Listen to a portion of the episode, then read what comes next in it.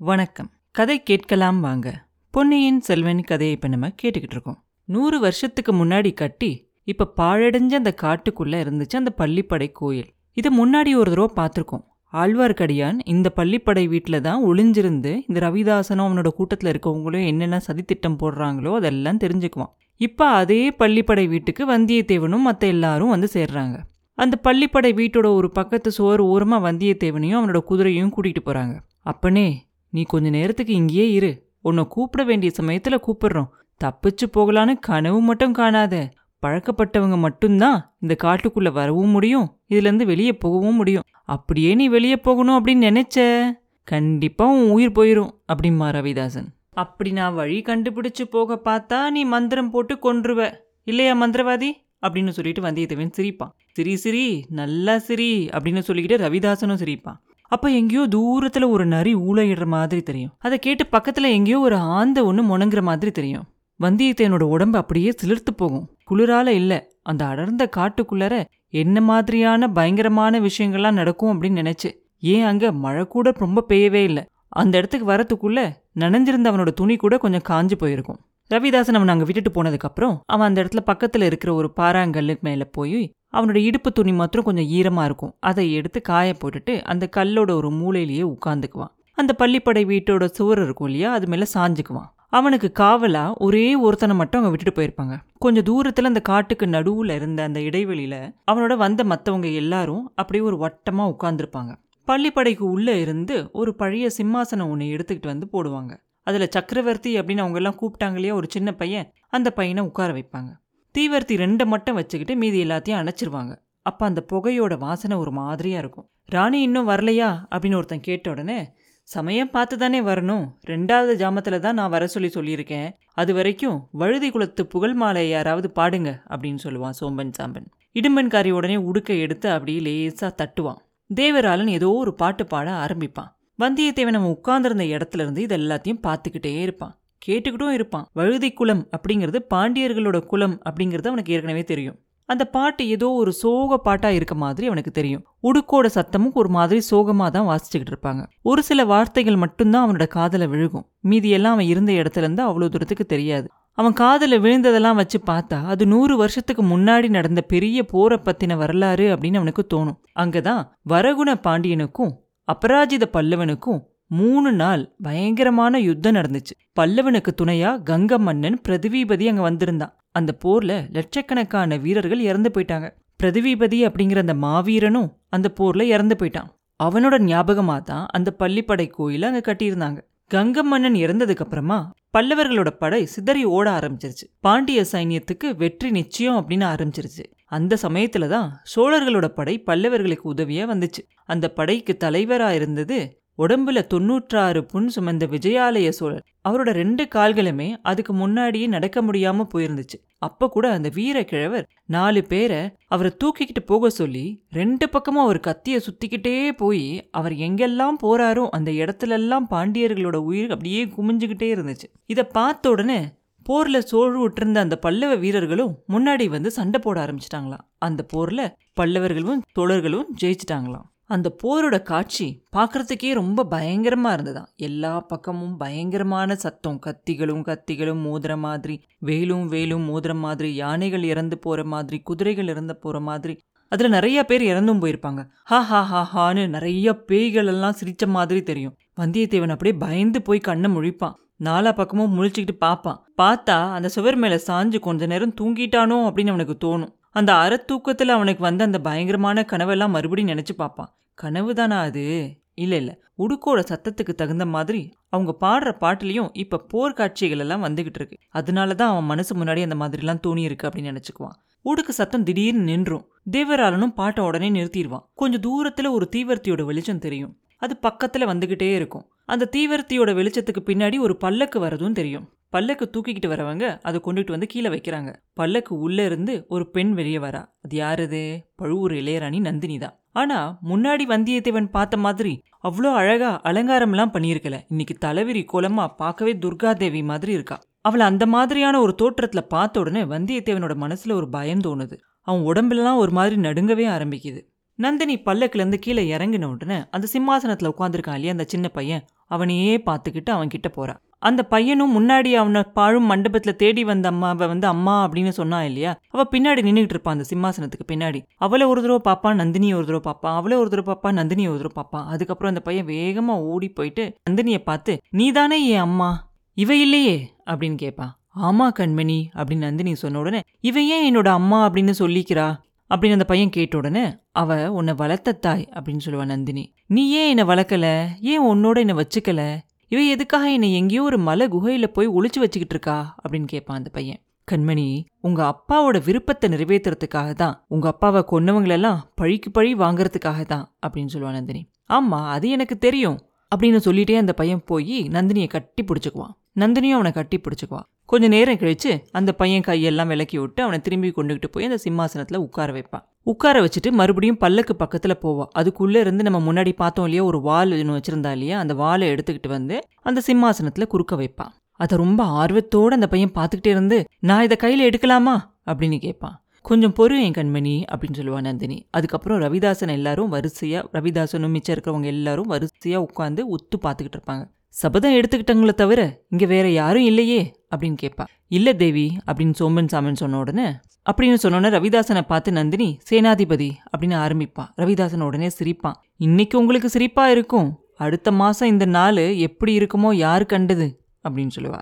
தேவி அந்த நல்ல நாள் எப்ப வரப்போகுது அப்படின்னு எவ்வளவோ நாளா நாங்கெல்லாம் காத்துக்கிட்டு இருக்கோம் அப்படின்பா ஐயா நம்மளோ கொஞ்சம் பேர் தான் இருக்கோம். சக்கரவர்த்தியோ சின்ன குழந்தையா இருக்கான். சோழ ராஜ்யம் ரொம்ப பெருசு.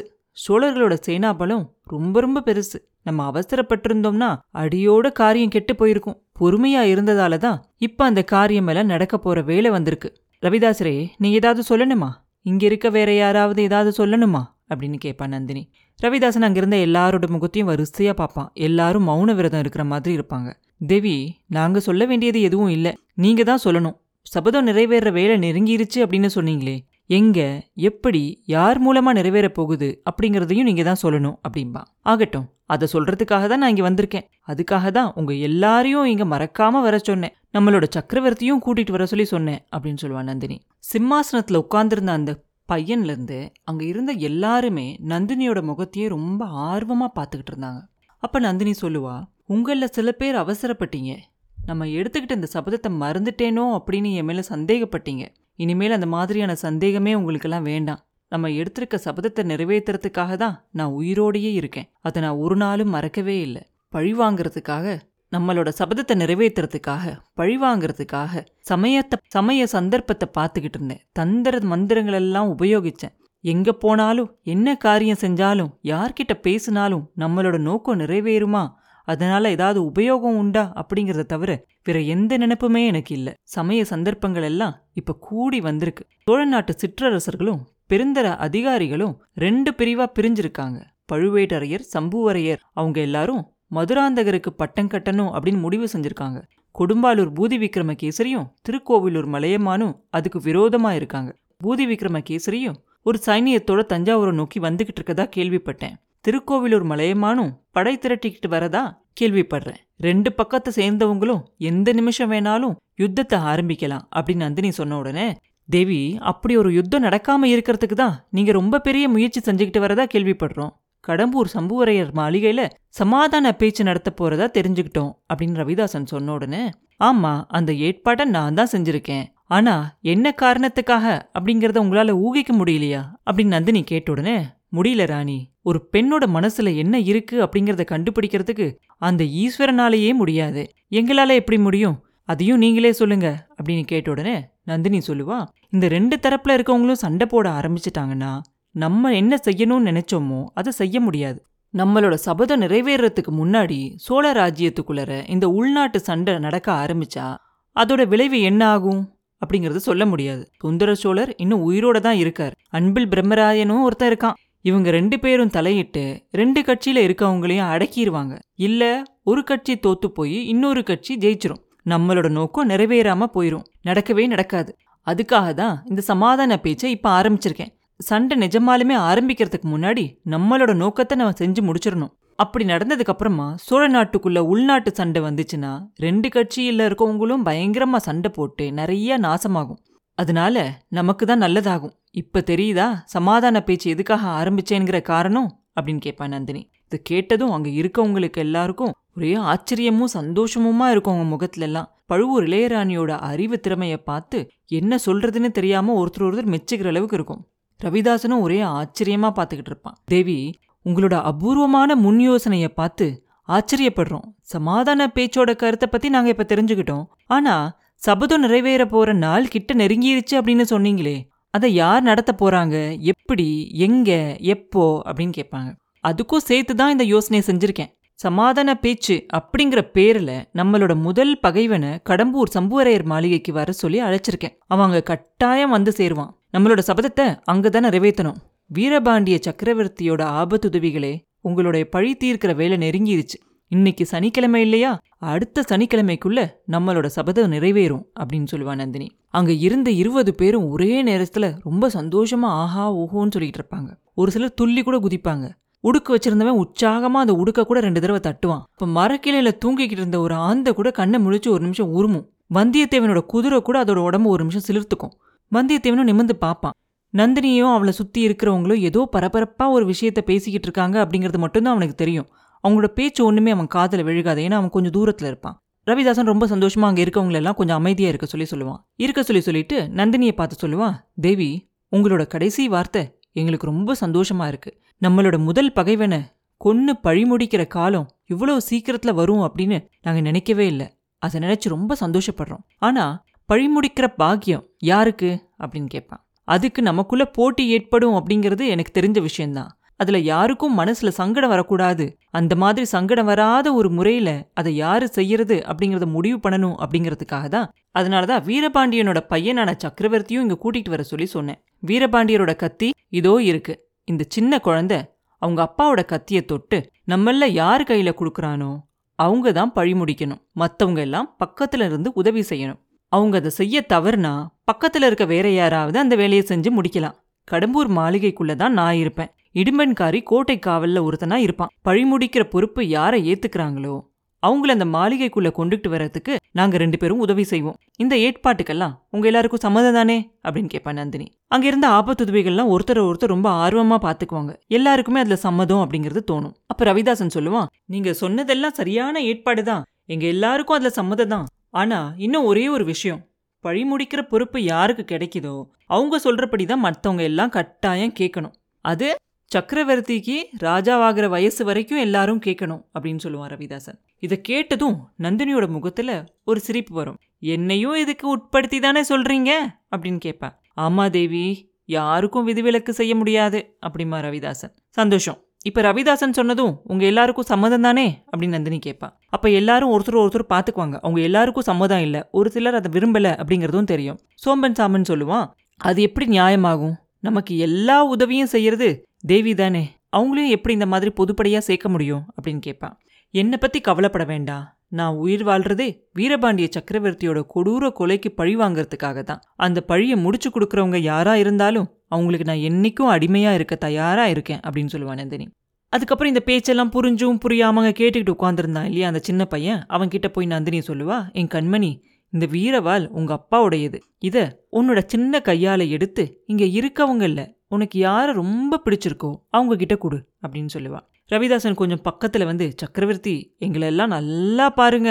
எங்களை யாரு வீரன் அப்படின்னும் தைரியசாலி அப்படின்னு உங்களுக்கு தோணுதோ அவங்க கிட்ட இந்த பாண்டிய குலத்து வீரவாலை தொட்டு கொடுங்க அப்படின்னு சொல்லுவான் சிம்மாசனத்தில் உட்காந்துருந்த அந்த சின்ன பையன் எந்திரிச்சு சுத்தியும் முத்தியும் பார்த்துட்டு ரொம்ப சந்தோஷத்தோட அந்த கத்தியை தூக்க முடியாமல் எடுத்துக்கிட்டு எல்லாரையும் பார்த்துக்கிட்டே நடந்து போவான். எல்லாரும் என்கிட்ட கொடுங்க என்கிட்ட கொடுங்க அப்படின்னு கெஞ்சி கேட்குற மாதிரி அவங்க கண்ணை வச்சுக்கிட்டு அவனை பார்த்துக்கிட்டு இருப்பாங்க.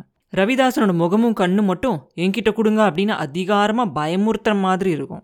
அந்த சின்ன பையன் ரெண்டு மூணு தடவை எல்லாரையும் திருப்பி திரும்பி பார்த்துட்டு சட்டுன்னு நந்தினி இருக்கிற பக்கமா திரும்புவான். அம்மா எனக்கு ஒன்னதான் எல்லார காட்டிலையும் ரொம்ப அதிகமா பிடிச்சிருக்கு. நான் பெரியவன் ஆகுற வரைக்கும் நீ தான் எனக்காக ராஜ்யத்தை ஆளணும் அப்படின்னு சொல்லிக்கிட்டே அந்த வாளை கொண்டுகிட்டு போய் நந்தினிகிட்ட கொடுத்துருவான். அப்புறம் என்ன நடந்துச்சு? அப்படிங்கிறத அடுத்த பதிவில் பார்ப்போம். மீண்டும் உங்களை அடுத்த பதிவில் சந்திக்கும் வரை உங்களிடமிருந்து விடைபெறுவது உண்ணாமலே பாபு. நன்றி.